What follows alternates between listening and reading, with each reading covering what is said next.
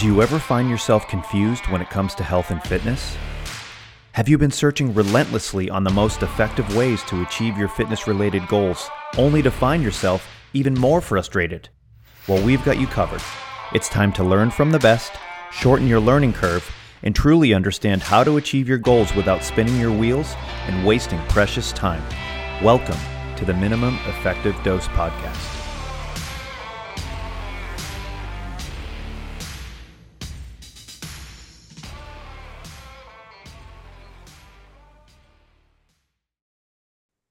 Welcome to the Minimum Effective Dose podcast. I am one of your co-hosts, Brett Jones, and today I am here with Mike Perry. Mike, how you doing? Dude, you killed that. I think you should do every intro now. Um, that was fantastic.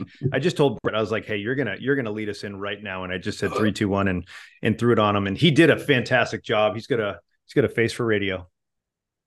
Hundred percent. That gives you all the pumpkin spice feelings. Oh, yes. Speaking of pumpkin spice feelings, you're going to be visiting Massachusetts pretty soon, aren't you? I am. I will be uh, making the flight up to the Boston and uh, take the bus up to Tyngsboro and uh, get uh, get a little uh, project filmed. Uh, spoiler alert for the those listening: new Brett Jones product coming sometime soon, and and then Iron Cardio Workshop on uh, Sunday, the 19th. I know we got 30 of our closest friends uh, that actually, no, not of our closest friends, but we're going to see some familiar faces. It's going to be a lot of fun for sure. So um, it's going to be a busy weekend, all work, no play. I mean, we're pretty much going to be studying and, and, uh, you know, doing right. math and talking all, about science. It's all prep. It's all serious. I'm sure we won't be out by the fire. No, no, no fires included. Hopefully there's no fires. Um, well, if we want to fire, it's on purpose. You know, you know what I'm saying. Never mind. Correct. All right, what are we talking about today, Brett? well, I think today we talk about volume, and I'm not talking about you know amplifiers that go to 11, 11. which we would obviously use. Uh, we're talking about volume in terms of uh, total amount of work performed, um, either in a set, in a session, um, in a month, uh, you know, if you've taken Plan Strong and you look at how uh, Fabio and, and Pavel uh, calculate their NLs or number of lifts per month um, and break that down per week per session.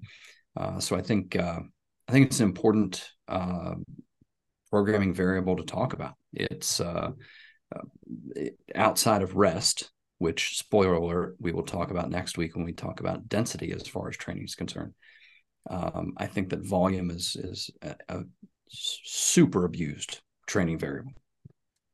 Yeah, and and I think it's uh, super abused because I think for some reason common sense goes out the window when it comes to no seriously I, I just i think people don't really think about how to you know incrementally add things right i think people just get a little bit too ambitious right and um I think that's one of the big reasons why they just simply don't know how. And I think a big part of it too is just uh, coaches not doing a really good job at actually teaching people about like what does incremental progress actually look like, and not just what you saw when you Googled it. And I think that uh, when when you look at volume, uh, when it, and you take training programs from an experienced athlete or you know what used to happen back in the days of muscle and fiction and and uh, you know you look at these made up bodybuilding routines and you look at you know the number of lifts and the, the number of sets per body part um, just this un, unless you have supported recovery um, by means of uh, certain um, supplements um, and by supplements i mean steroids um, yeah let that one hang there in the ether for just a second then you're not going to recover from that sort of training program. And we've talked about this before in the podcast, and, and I've talked about it, and, and I'm having a major league deja vu at the moment. Like, I just, we have been in this moment before. There was just a glitch in the matrix, and we have had this conversation before. Holy crap. Like, I'm, I'm actually kind of weirded out at the moment. Anyway, moving on. What you have for uh, lunch? Uh, nothing might be part of the problem. Um, so, but you know, people were spending three, four, five thousand dollars on cold tanks and lasers and red lights and air pump leg things and uh, spending, you know, thousands of dollars on recovery tools. And they've never looked at their programming. They're not getting a solid eight to nine hours of sleep a night. They're not hydrating themselves appropriately. They're not, and I'm not saying all of those things are happening at once. Could be, could be one thing.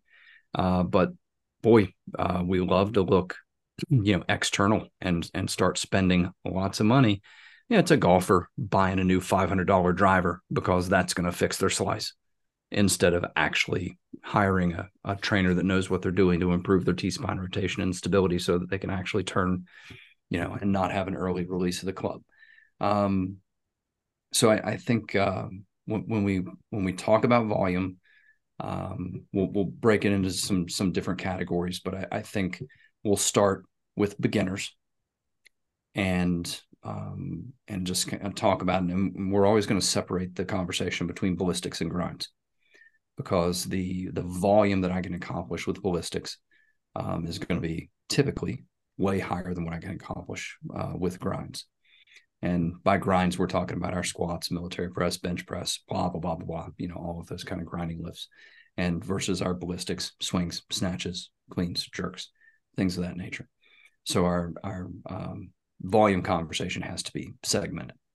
So for the beginner, um, start low uh, five by five might be too aggressive uh, for for a beginner. You you might need to start at three by three, five by three, um, and you know we can talk about the Russian versus American designations for that. Um, that's which is why three by three and five by five always works. Because Americans be said about that. yeah, because Americans think sets reps, Russians thinks uh, think uh, reps sets. So three by five in the Russian format would be sets of three for five uh, times. In the American format, that would be five by three, five sets for three reps or three reps for five sets. So anyway, um, beginners volume go go. Um, so here's the thing. It, it, you really have to do a proper intake before you determine volume. And when I say even determining volume, um, I think you have to know what they've been doing recent. So, uh, you have to know what they have been doing recently because if they haven't trained in six months, then you're going to have to be very, very conservative with your starting point. If they're just coming from a new gym and they they trained a week ago, then you know uh, you can approach things a little bit differently. Now, I'm not saying you smash them with volume, but asking the right questions uh, is, is going to be huge. And then you should have done an evaluation too, right, to to determine where they're at from a from a competency standpoint. But uh, here, here's here's a few things to to sort of think about when it comes to volume. Um, less is more, and and have the range finding conversation. Explain to them why you're you're using this number in this sets and reps. Hey, this is a brand new exercise. Our goal is ten repetitions. You need to tell me you know, if this is too hard or too easy, and then I'm going to manipulate the volume as we go. So I, I, think before we even discuss, you know, volume, we have to discuss sort of the intent with the volume, but then less is more because it's their first day. They're going to feel good during the session. If they don't feel good intra session, then you're really screwed. Um, but they're going to feel good for probably the next few hours, right? And you're thinking, man, I did a great job. They left happy. And the night happens and they start to feel those hamstrings get a little bit tight and all of a sudden in the middle of the night they have a bunch of cramps and they can't walk for three days well you jump the gun and uh, you have to you always have to think about what are they going to feel like that night but what are they going to feel like the next couple days and and that's why um generally speaking less is more and, and i would say with most people i'm starting off with two to five two to three to five sets and reps of of, of just about everything just to get uh, some range finding. And it is guessing, right? It is guessing, but it's educated guessing. And the the confounder with beginners, and I'm talking about you know a true beginner who's learning something uh, for the first time. You know they've never done a deadlift before. They've never really squatted as an exercise before. Um, you you have these competing goals. You have to have some motor learning taking place so that we're learning how to do the exercise better. and we're having to control volume because we can easily in the in the drive to have motor learning and rep enough repetition to learn the movement now we're overloading that volume conversation and we're creating a, a problem. So there's where frequent practice kicks in. I can do 10 reps a day mm. as long as i'm you know appropriately loading look back at our conversation of the last podcast looking at intensity or letting the, the load be the teacher. Um, so now we have to balance those two competing things. Uh, we want motor learning, and the way we would do that is repetition. But if we do that too much in a session, we're going to cause problems. So frequent practice is our is our answer there. Um, and to change the conversation quickly towards ballistics and beginners, you know, if you're teaching somebody the swing, um, you might. I have started people in the swing with five sets of five reps. That's it. 25 swings, and it is still enough to cause significant soreness. Um, and sometimes those are just dead swings, right? So it's kind of five sets of one repeated five times. Um, and it's still enough to create DOMs and give them a, a good bit of soreness because that overspeed eccentric, that loaded position that you're getting into creates, you know, eccentrics are known for creating a little more muscular damage or, or, and, and God, spare me from the hypertrophy research and the, all of this, uh, you know, trying to sort out, you know, what's most important, neurological, metabolic, or mechanical uh, stress as far as hypertrophy is concerned. I don't care. Um, just know that there's a lot of mechanical stress involved in eccentric work and neurological stress, um, which results in both of those things result in metabolic stress. So yeah, there's a lot going on. So you with ballistics in particular, you may you might start with something that you would consider to be super low volume. Uh, because that overspeed eccentric is going to cause a lot of problems. So, in those beginner conversations, we're balancing the need for motor learning and learning period with tissue adaptation and uh, that that's a, that's an important thing to be aware of with with new folks. Yeah, I'm glad you said that because I was going to talk about um, teaching a kettlebell workshop. A lot of people that have done kettlebell training, they teach workshops, right? And and what are you trying to teach in a kettlebell swing workshop? You're trying to get everybody swinging by the end of the the session or the hour or whatever, right? So, um, but here's the thing within the entire process of warm up and teaching the hinge and, and, teaching the deadlift and teaching the plank and then going through the timing of swings and however you like to teach the cadence you're probably accruing upwards of 100 repetitions you know of hinges throughout that entire uh, training hour right? So think about that. That's 100 reps of of something that someone's never done. And then you add like brett said the eccentric load and this and that. Um, and, and the reason why I bring this up is because a lot of the times you'll teach a kettlebell workshop like this, and um, you have people doing a bunch of hinges, upwards of 100. And then they'll be like, So, what, are we going to do a workout? Like, and then you're like, uh, Yeah, you're going to know why we didn't add that workout in within one to two days because they're not feeling, you know, the soon to come DOMs, right? So that's a again, that is a big part of understanding if you are going to teach someone in a condensed amount of time, like a, a kettlebell workshop, people are going to have sore glutes and hamstrings and abs for a while. That's just going to be how it is. And it's our job as coaches to say, hey, look, if we want to learn this in an hour, this is what's what it's going to look like. There's going to be some volume and there's going to be some learning and you're going to learn and you're going to, you know, get sort of fit at the same time. So that's the beauty of kettlebells is there's a training effect as you acquire skill. And that's that's a big twofer right there. 100%. So to recap with beginners, uh, with and, and talking about kind of true beginners, uh, grinds, we're thinking 10 to 12 reps uh, in a session of a particular lift. Uh, ballistics, ballpark 20, 25 reps uh, with within uh, any particular practice session. That's going to be a volume. Now, are we aiming low? Will we probably not get as much training adaptation as we could have if we had pushed volume a little bit? Yes, but the payoff is in more frequent practice in that person feeling better. And you know, Pavel talks about this with some of the strong endurance protocols. Um, even though you could probably easily step into some of them and do 30, 40 minutes, you start with 10 to 15 and maybe 20. And guess what? You still find some more orthopedic things that are just hiding behind the scenes because that sedentary person or that person that's never done strength training and ballistic exercise before, they might come in and you might even screen them and they might pass on, they might pass go, collect their $200 and be ready to uh, monopoly reference uh, and be able to begin their grinds and their ballistics. And you still may uncover something waiting behind the scenes because now you're asking just that much more. You know, if I take my car with and the car the tires on one side are a little low, I'm going to make it back from the store.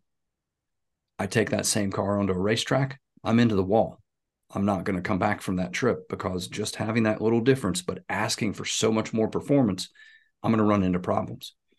So understand with beginners, we are aiming low, looking for motor learning and adaptations slowly because we can uncover some problems. Now, intermediates. This is somebody that's been training for a little while. Um, they've done some strength training. Maybe you're shifting their focus or teaching them some uh, somewhat new lifts. This is somebody that's maybe been barbell overhead pressing, uh, and you want to get them kettlebell pressing. Um, whatever they've been doing barbell back squats and you want to switch them over to a good kettlebell front squat or zercher so but they have some experience they've done some ballistic exercise um, and so now we're talking about this middle range of people and i'm going to say here we're going to bump those grinds up into the maybe 25 uh, to 30 rep range in a session for a particular lift and for ballistics now i'm thinking 50 to 50 to 100, depending on the individual that we're talking about. And I know that sounds like a really wide range, and it is, and it's purposely broad because I don't know who we're talking about. But I think, and notice how much more narrow my range was for the grinds. Um, as you start to push a little bit of intensity, which is where you'd be going with uh, with an intermediate trainee, um, now uh, that load is going to be significant enough to where our range of volume should still be pretty controlled. Ballistics, yeah, little little uh, harder conversation, um, but uh, that's that's where I go with the the intermediate trainee. Yeah, and and I think first of all, understand that most people out there are going to fall in the intermediate range if they're listening to this podcast. Um, I'll be the first one to admit um, I'm an intermediate lifter. I'm a good, I'm a great coach, but I'm an intermediate lifter at this point. I don't do anything fancy. Um, you know, I don't consider myself an advanced lifter. If you saw me train, you'd be like, that guy's a big wimp. I, really don't care. So I, you know, no, seriously, no, it, it's it's it's it's important to understand where you're at in your training journey, right? You can be a really good coach and and a novice lifter, right? I mean, that's generally not the case, but I think a lot of coaches are intermediate and they actually think they're really good. Um, but uh, you know, I think if when when you look at the recommendations of total volume, just just be smart. Start low and you know, add a little bit as you go. Don't start high and then go to low, right? I mean, if you have a specific plan and you have a ton of experience where you're trying to build that very very wide base, then maybe you could go from a high to low rep scheme. But generally speaking, if strength is what you're trying to do, um, you know, just sort of add a little bit of volume and go low to high. That seems to, to, to be the most efficient way. Now, there's so many different ways you can manipulate that volume. You just have to understand which one is going to be the best for you within your given program. And that's where, you know, art experience and coaching really comes into play because, you know, we're not math. I wish we could just do sets, reps, and percentages and hit all of our lifts, but life does not work like that. 100% and so that that intermediate trainee we've we've opened the gates a little bit. We're adding a little bit. And you know depending on how many times that person's lifting in a week.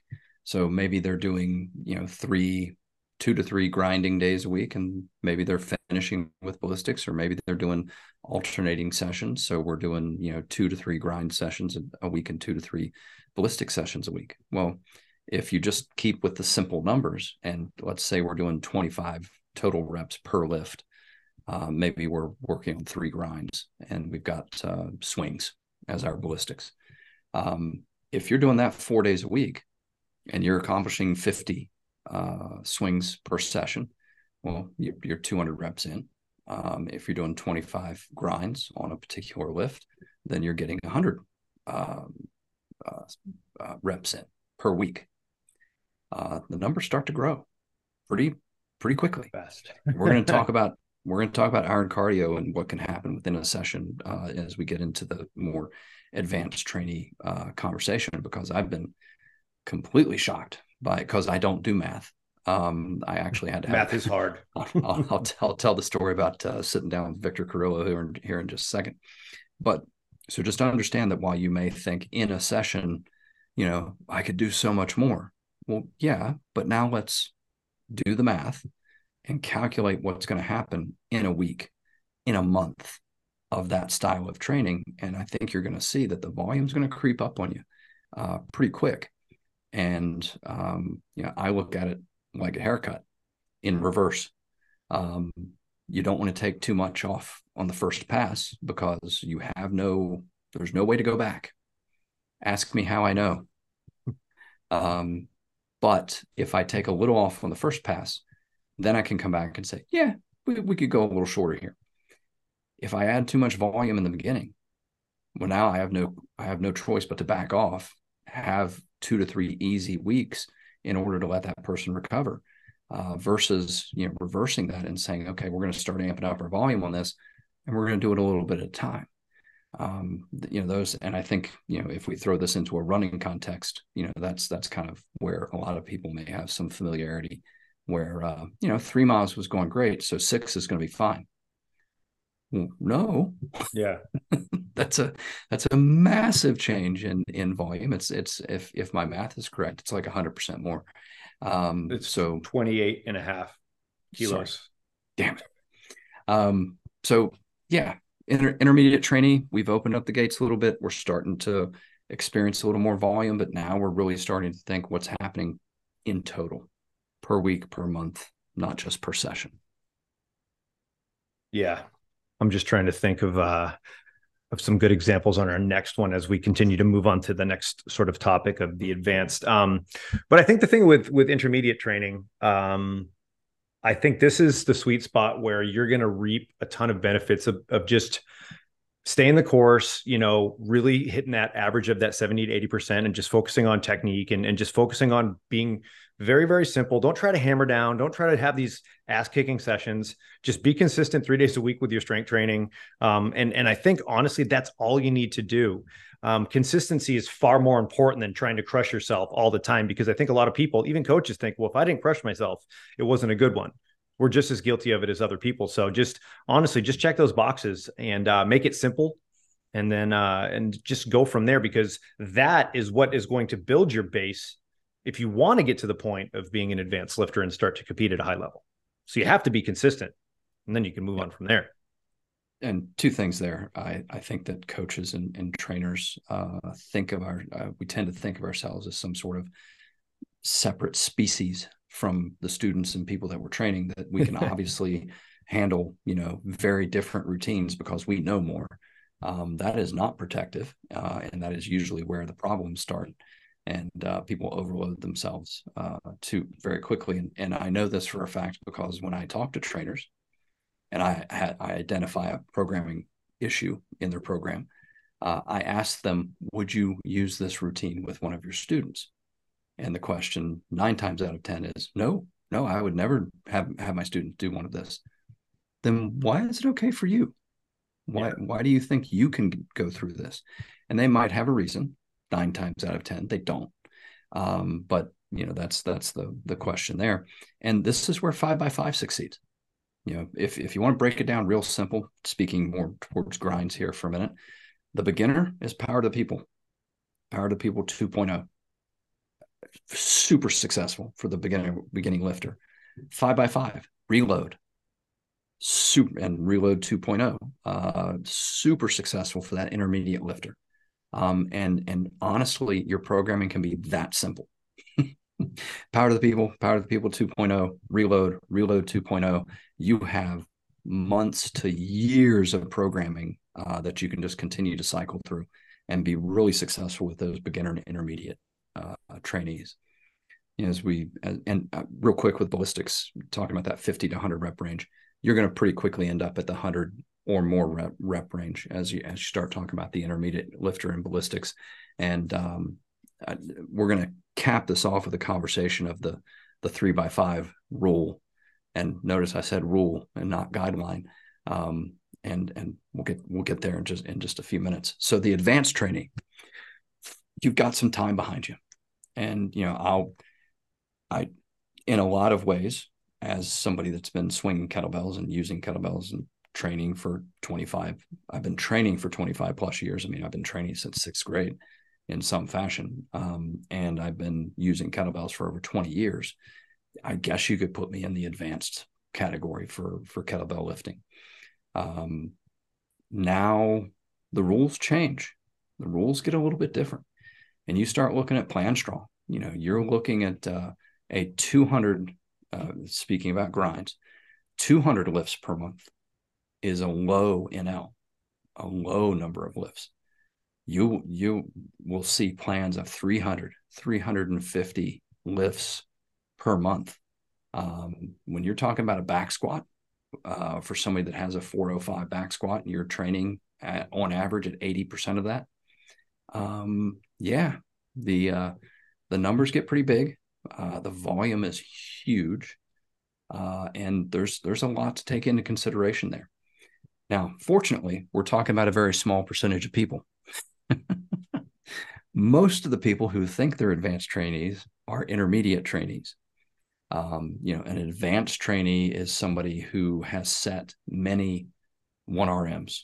They have either competed or trained to a peak two to three times a year for multiple years. They really understand their training. Uh, they they have pursued high skill in the execution of those lifts and now the volume is sitting on a on a firm foundation so the advanced trainee i would highly encourage you to look towards uh, plan strong built strong um, and you know obviously there's other um, coaches that have been doing um, high volume work uh, for for a long period of time um, ballistics uh, we're kind of opening up the floodgates um, you can get 180 200 300 reps uh, in a session. Uh, and that trainee is going to handle that volume. Um, but that is something that they have built towards and that the you know is now uh, like i said on a firm foundation yeah. You know it's i think the other thing to to consider too is you know a lot of people like you said think that they're elite but they're not. And um you know if if you're questioning whether or not you're elite um are you getting paid? And uh, if you are competing, are you at the top of what you're doing? And then maybe you're you're elite for your age group, and then maybe you can consider that. But but here's another thing to consider: you can be an elite mixed martial artist, you can be an elite baseball player, you can be an elite football player, and you can be a novice to intermediate lifter. So just because you're elite in one place doesn't automatically qualify you that you're going to be elite elsewhere. And that's another thing people need to understand is look, I've trained a lot of black belts that are really really good at jujitsu that move absolutely poorly other than jujitsu because that is so ingrained into what they do. But um, you know the idea of elite too this is another thing people need to consider from an athletic performance standpoint. Um, you know everyone you know talks about you know, plyometrics and foot contacts and this and that. We have to measure the number and all of this and that. And and that's important stuff but like you know when you're when you're working with young kids and motor learning is a big part of it um, those rules don't really matter because the the sort of intensity within those lifts aren't even close to the recommended foot contacts that were put out there in sports science from you know decades ago. So um, you have to you have to take those numbers with a grain of salt because if there's anything I've learned with taking a lot of the sports science stuff that you see out there is you can't re- really apply all of that to the average athlete because they they they don't you know look, if you're maybe a professional athlete and you only have one sport, you can use some of those things like periodization in the off season. But look, when you're when you're dealing with just sort of regular athletes in general, um, you can't use that data because it's not applied. Those are people that have specialized in their sport and had a huge, huge base of GPP, and then they were competing at the highest level. Those are professional athletes that all of that data was uh, put together on. So it's we can use it to identify trends and direction, but it's it's not going to be prescriptive from a set and rep standpoint. And that is why you need really good coaches that have just been there, done that, got the t-shirt to give you some guidelines on what has worked. Because a lot of it is driven by science, but it was uh, applied through trial and error. Well, and that's you know when you look at uh, a lot of the Russian research was empirical, meaning uh, they took a group of 300, 400 athletes. They applied a program to them and they got to see what the results were.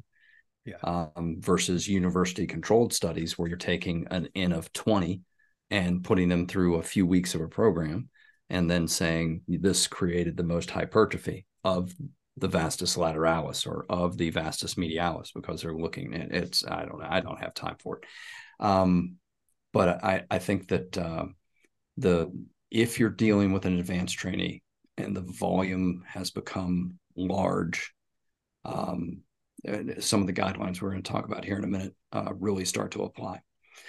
And so uh, again talking about a pretty small percentage of the population but you know we're still going to have people out there that are going to be in that category.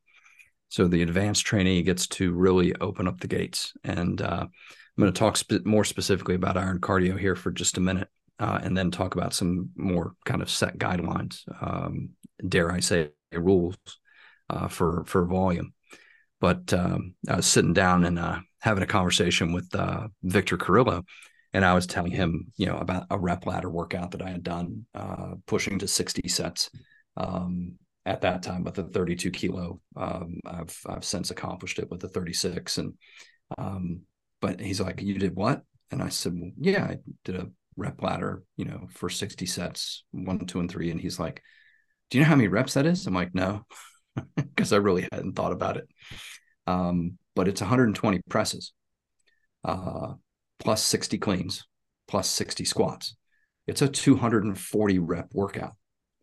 Um, and that, you know, didn't didn't include any snatches or swings. That was really, you know, one one ballistic cleaning the bell into position. Uh, and then, you know, like I said, 60 cleans, 120 presses, 60 squats, 240 total reps. And I've done sessions that uh, add a snatch to that. And now you've got, you know, a 300 rep session. And so that's a lot of volume. Like that's an that's a monthly nl in a session.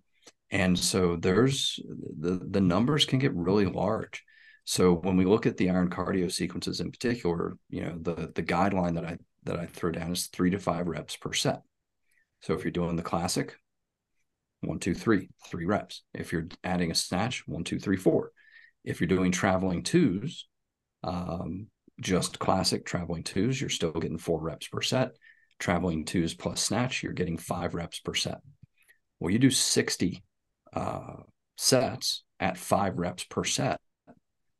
It's a 300 rep workout. Like that's a lot of volume, and especially if you're using a, a, a decent weight, um, that that's a lot to to get done. Um, if you're doing um, some of the swing and, and snatch protocols, you can easily start visiting 120, 160, 200, 240 ballistic uh, lifts in a single session.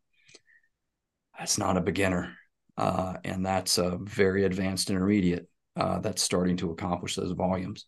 So the the first guideline that I want to uh, throw down within just talking about volume from a higher level concept today, we kind of flipped the script and went we drilled down specific with beginners, intermediates, advanced. Let's pull back and and do like a thirty thousand foot uh, overview and and guidelines that work kind of uh, across the board.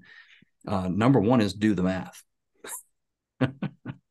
Uh, I talk about this in Iron Cardio as one of the traps that you can fall into, and and um, you know I fell into it. I wasn't doing the math. I didn't realize the volume. I always considered myself a low volume trainee. I couldn't recover from higher volume work well here i am crushing 240 300 rep sessions two to three days a week like my in my nl for a week was getting to six to 900 reps um, of work and uh, you know that put that over a month it's a big nl there's a lot happening there so guideline number one do the math guideline number two three to five reps per set I, I have told the Texas Tavern story. We can seat a thousand people, ten at a time. I can get a hundred reps out of you, five at a time. Um, very much with grinds, three to five reps is a great metric. With ballistics, I think five to ten reps is a is a really realistic range uh, to work in, and uh, really those two guidelines, uh, if you have those two in place, you'll probably protect yourself from overthinking it and having too much volume too soon. Yeah, and and uh, the results they're not going to jump out at you like a lot of those programs that are going to give you that immediate like I'm smoked right away or super sore, right? One thing that I've noticed when you're chipping away at it like that, like an iron cardio, right? Um, you know, it's not like one of those things where you just all of a sudden you're like, oh man, I feel my legs because of this. It's just after like four, you know, four to six weeks of doing it, you're like, wow, I feel significantly just thicker and better and like stronger. And but it, it's a it's not like a because it's a it's almost like a global hypertrophy. You just get a little bit thicker over time, and and it's not like one thing. Um, but that's that's the results that I've I've noticed because um, for me it's been it's been huge as well. So, um, but yeah, I, I just think that you know it goes down to the consistency thing. If you're really really uh, want to make any progress, uh, you know, be as consistent as possible, and remember it. You know, going to the gym and just showing up, and and and sometimes you feel like you're not doing anything, and and you, you may feel like you're not, but what you are doing is you're you're adding to your habit, right? You're you're still going when you don't want to, and that is gonna